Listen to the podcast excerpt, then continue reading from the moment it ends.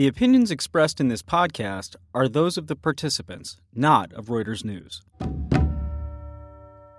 They called it the drone papers, but in the documents they provided, drones are actually only a small part of the operations that they uncovered. In Djibouti, there were more manned aircraft than drones.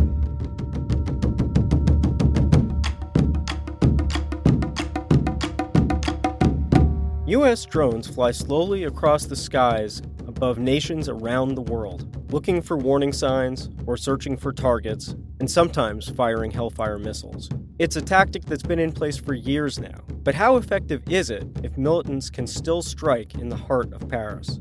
On this week's War College, we'll explore what we know about the program and how well it works. You're listening to War College, a weekly discussion of a world in conflict focusing on the stories behind the front lines. Here's your host, Jason Fields. Hello, and welcome to War College. I'm Reuters opinion editor Jason Fields. And I'm Matthew Gault with War is Boring. Today we're speaking with Joseph Trevithick of War is Boring uh, about drones and targeted killing. Uh, as of this recording, two really interesting leaks ha- occurred, both involving CIA Director John Brennan. Uh, the first, less interesting one is that uh, a teenager hacked his old AOL account and leaked some some draft copies of stuff uh, that really accomplished little other than confirming some things we already knew about torture and doxing his relatives. The other more interesting thing is that The Intercept uh, acquired from a source within America's intelligence apparatus a lot of documents about drones and how America's drone war works. Uh, they call it the drone papers, and we've spent the, the past week kind of going through those, and we're going to talk about that today. Um, Joe, I was going to kind of kick it over to you and ask what you thought of the drone papers and kind of what your takeaway from them was. Firstly, uh, it seemed pretty clear that they named them the drone papers to uh, evoke the same vibe of the Pentagon Papers, which sort of blew the lid off of how the U.S. government was presenting the war in Vietnam and how the U.S. government had been suggesting uh, that there was a lot more winning to be had in Vietnam, and that they actually didn't really believe that inside the halls of the Pentagon.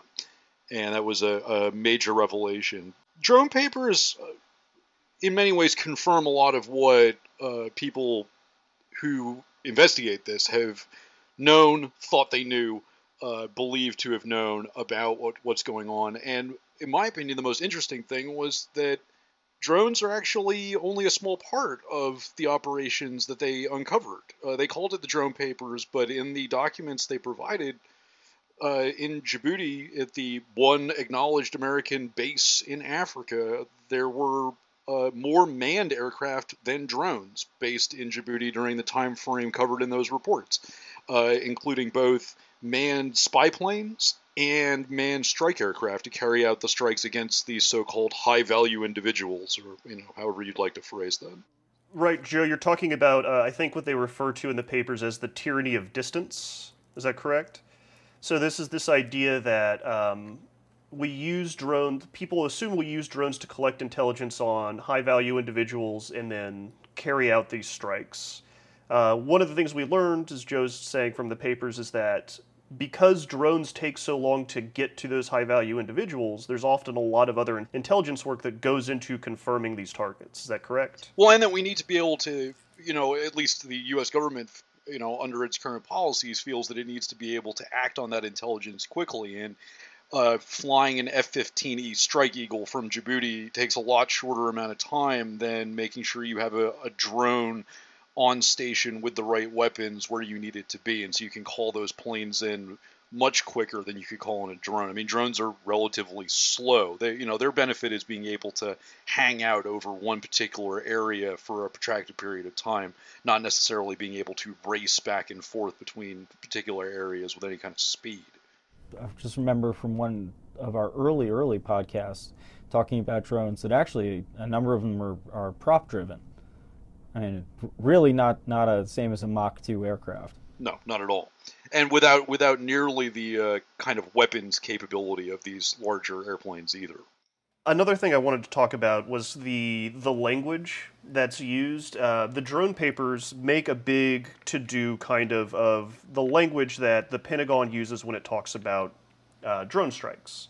Um, and so I'm talking about things like jackpot for when a drone strike is successful, um, uh, enemies killed in action.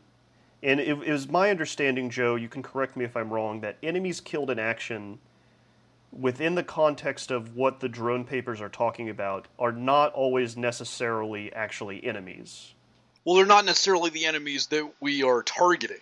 And I think that was a, an important thing to that has been reported on a significant bit before um, independently, but this sort of confirms this general belief that we're not always hitting the intended targets. And we then assume based on whatever the other additional intelligence we have, is that those people are still enemies. So, at least as far as the military is concerned, it's a wash.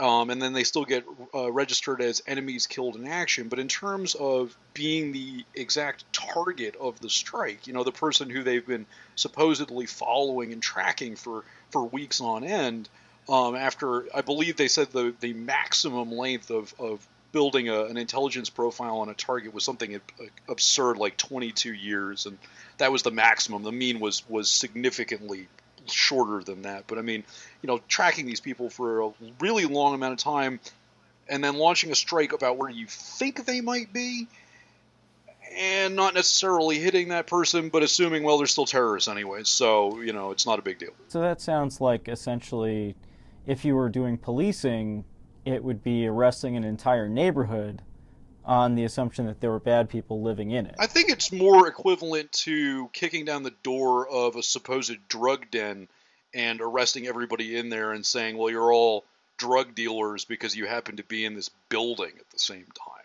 You know, it's a, and oddly enough, that does happen in policing, and so I think maybe there's a there's a consistent issue in in the policy.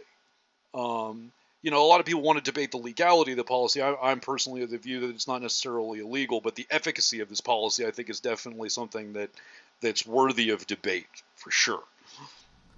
Right. I, I mean, and I guess it's also, I mean, there's just in, in total fairness, uh, it's possible that the people who they're killing are in fact all bad guys right? I mean, I'm not talking about the children, what the people who have been classified as collateral damage, but well, that's sort of the they... thing, right? I mean, they could all be bad guys. They could be, you know, just bystanders. They could be not. I, War is Boring actually obtained a spreadsheet of um, civilian casualty allegations during the bombing campaign in Iraq and Syria.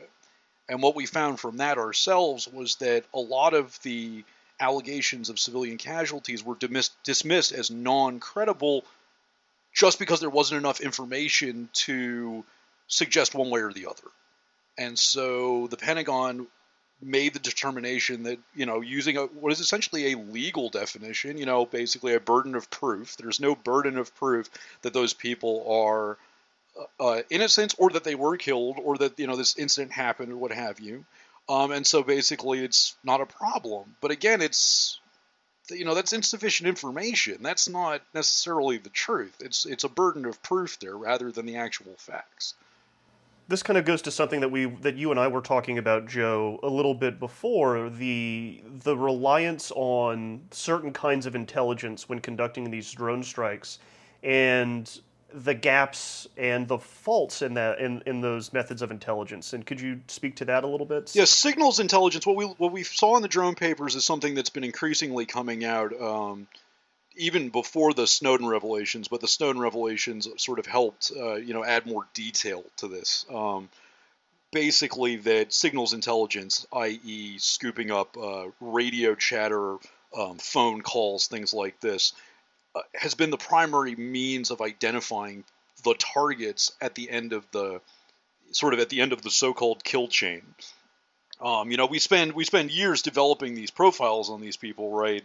But then we actually need to go out and find them, and we do this by by tapping their cell phones. And often the target is not necessarily the individual, but the SIM card in their identified cell phone. Right. I mean, that's that's the thing you're you're locking onto. I mean, most people these days you can go on YouTube and watch uh, strike footage, and that's what drones are seeing. That's what uh, manned spy planes are seeing when it comes to full motion video, and you're not doing facial recognition based on that that video. Even even at the highest fidelity that we probably don't see, you you know, and this is again another thing that we talked about in our uh, podcast earlier on drones was that the fidelity in that equipment is just it's just not high enough to you can tell it's a person and you know you, you could probably know that that person's holding the cell phone you know the terrorist cell phone. And so you fire a missile essentially at the cell phone. And well that's you know and then and then you find out later whether the person holding it was the guy you wanted or not. Uh, they call these strikes against the cell phones when they are successful touchdowns, by the way.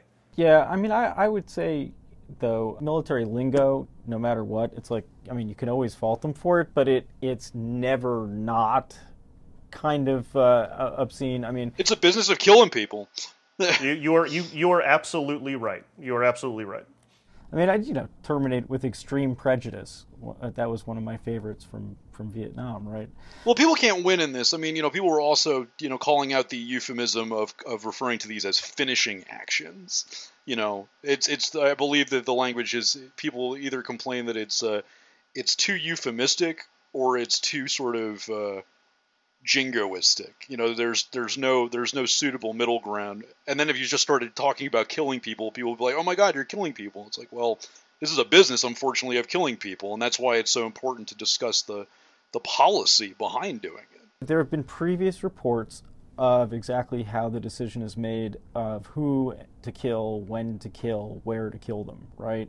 But the Intercept sort of got into it in greater depth. I mean, did can you sort of describe the change? Yeah, there's one very good slide in one of the briefings that the Intercept obtained that has the the complete sort of. It's got like 12 steps. So there's a, there's a whole food chain. Matt, you want? I'm actually, yeah. I'm yeah, I'm actually looking at that slide right now, or kind of the Intercept's um, interpretation of that slide. Uh, so it starts with J, uh, JSOC Task Force is watching the target. Um, I want to. I want to just jump in there right, right there, and say that it's not. I, I have been unable to verify that this is a this is a JSOC task force. I, I think JSOC is is like you know every armored vehicle is a tank. Every time you see something you you don't know it's it's the Joint Special Operations Command. The task force nomenclature and the fact that the bulk of the aircraft are actually maintained by the Air Force, eh, you know it the whole thing seems, you know, and there's like Navy components out in the sea. It, it seems like it's a it's a Pentagon task force. This seems like a whole sort of, you know, JSOC may be maintaining the hit list, you know, the the all the all magical hit list of people to look for in cooperation with the Central Intelligence Agency or something like that. But I, I thought that the Intercept, uh, you know, continued in, in doing what they love to do and just, you know, everything everything is a drone, everything is JSOC, and I, I, I think it's important just to point out that there, there's a task force, but we don't know what it is. Someone is watching the target. Their information gets fed up to CENTCOM commander. It's currently General James Mattis, which gets fed up to the chairman of the Joint Chiefs of Staff, which gets fed up to the Secretary of Defense, and from there goes to something called the Principals Committee, which is made up of the president's essentially his closest ad- ad- advisors, and then they put the the information in front of President Obama, and then he signs off on the strike.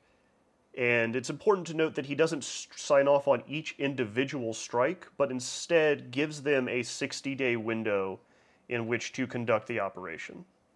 Can you explain sort of the difference there? I mean, so it's like he they can, can is it they can try multiple times in that 60 days or something? The suggestion from the briefings is that they yes they can because one of the one of the examples that's in one of the briefings is an instance where they failed to locate the guy and then had to try they had to basically come around again a few days later and do it again. So. Right and if they and if they fall out of that 60 day window they do have to do the entire intelligence chain again if they want to strike the same target.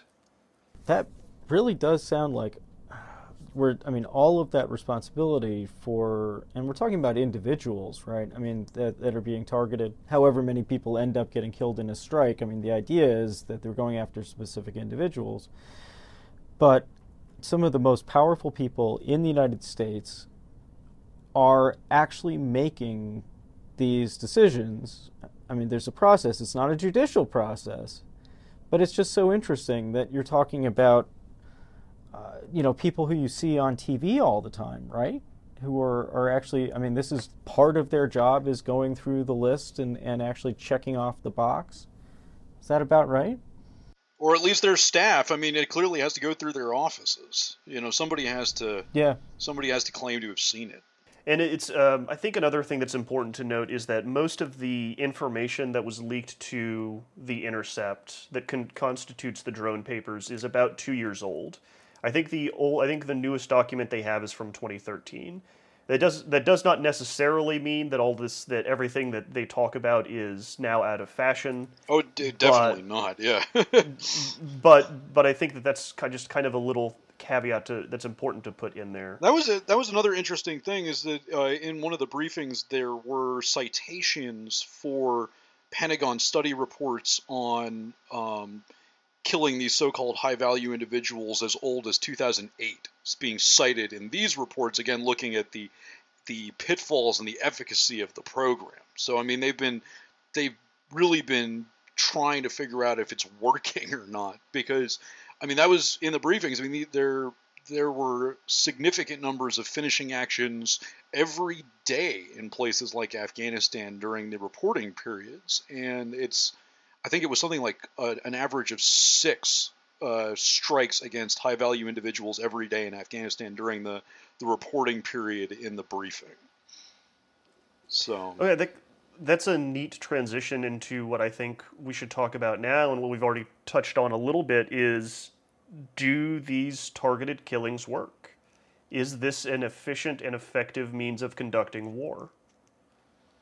There definitely seems to be a non, you know, never-ending stream of high-value individuals. It, it does make, you know, that I, I wrote a piece on this for War is Boring earlier uh, in the week before we recorded this, and that was sort of my conclusion is that there there seems to be a lot of high-value individuals, and one has to wonder then, uh, does does that mean that it's working if they just fill those ranks in?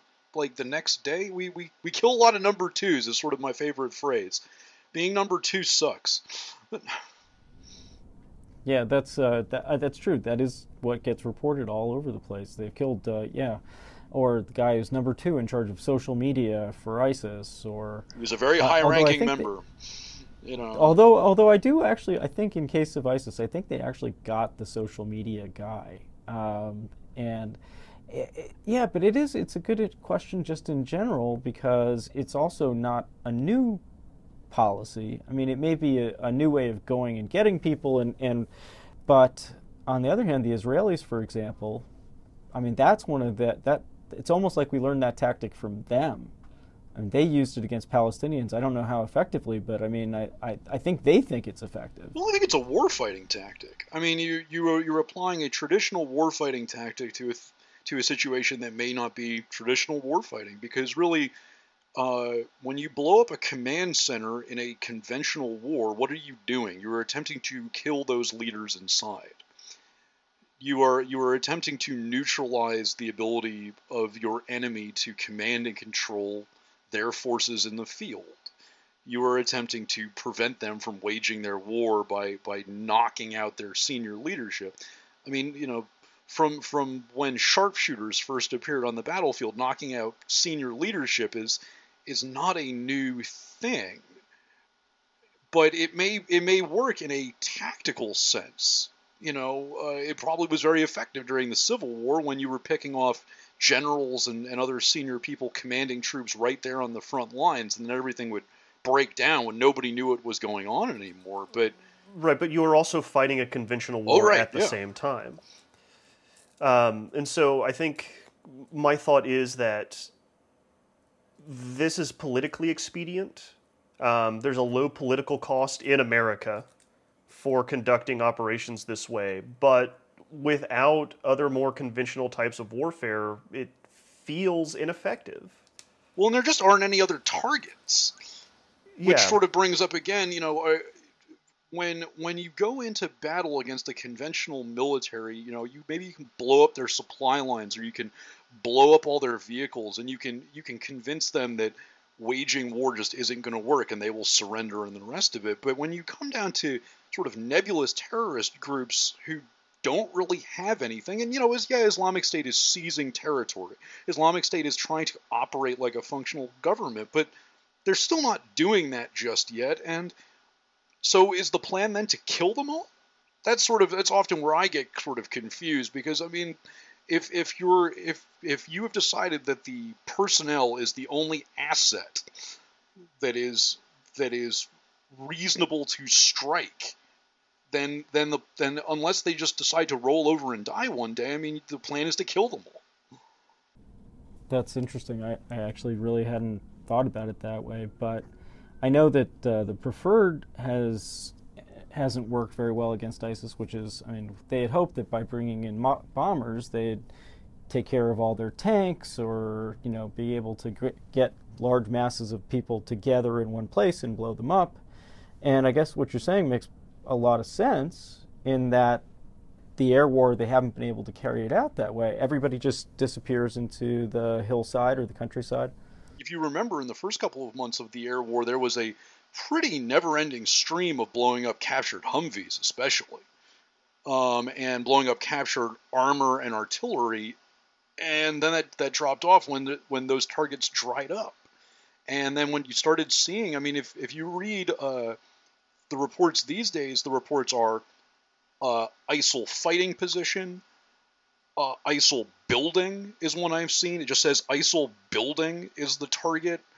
Um, a motorcycle, a ISIL motorcycle was a target. A ISIL rocket propelled grenade was a target. I mean, these are these are amazingly minor targets when it gets down to it. You know, vague and minor targets.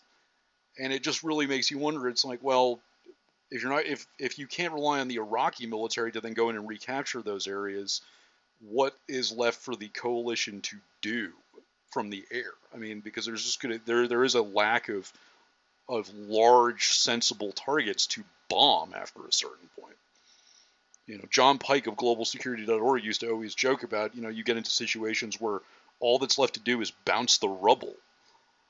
And that's not really a useful expenditure of your energy. And that's why you see actually, uh, even uh, by the end of last year, there were reports coming out that the uh, coalition over Iraq and Syria they were flying X number of missions, but they were only dropping ordnance on 25% of those sorties.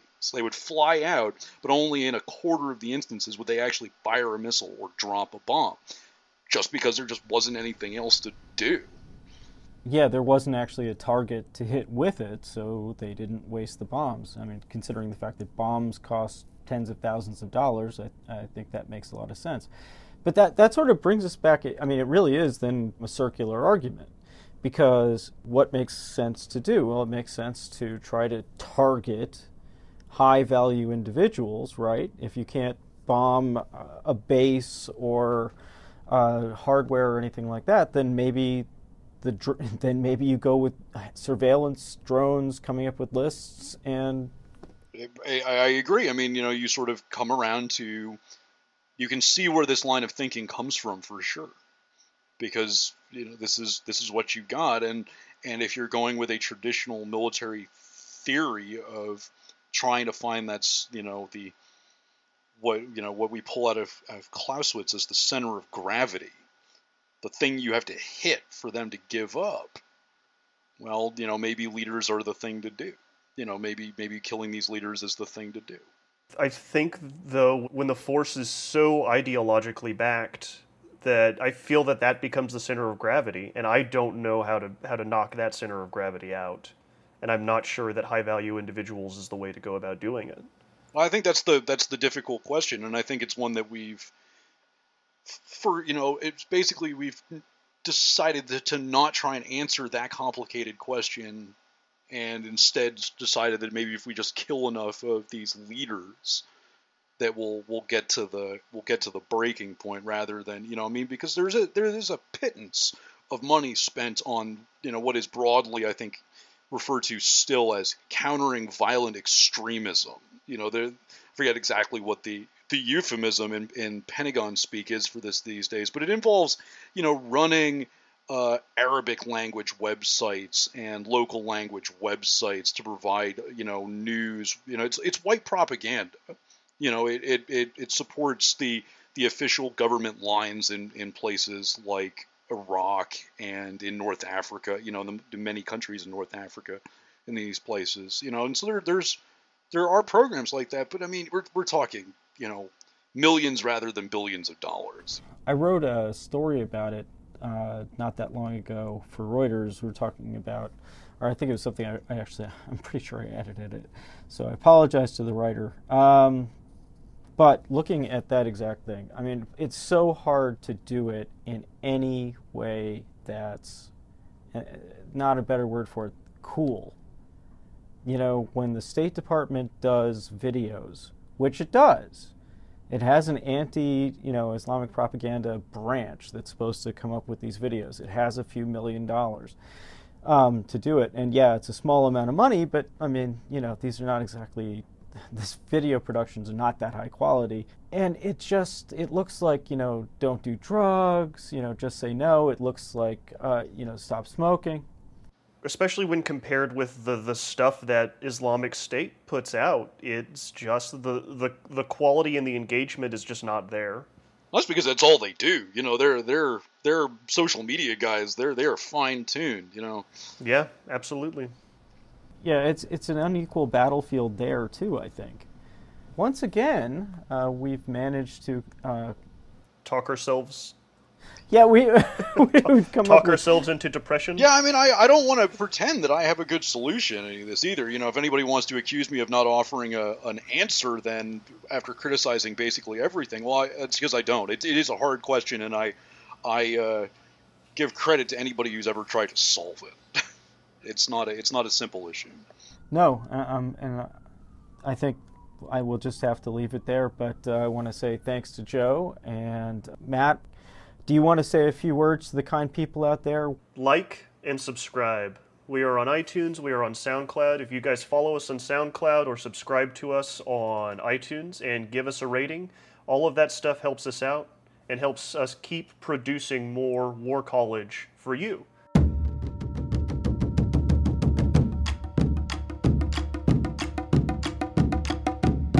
Next time on War College Stalin was 75% violence and 25% propaganda, Putin is 75% propaganda and 25% violence.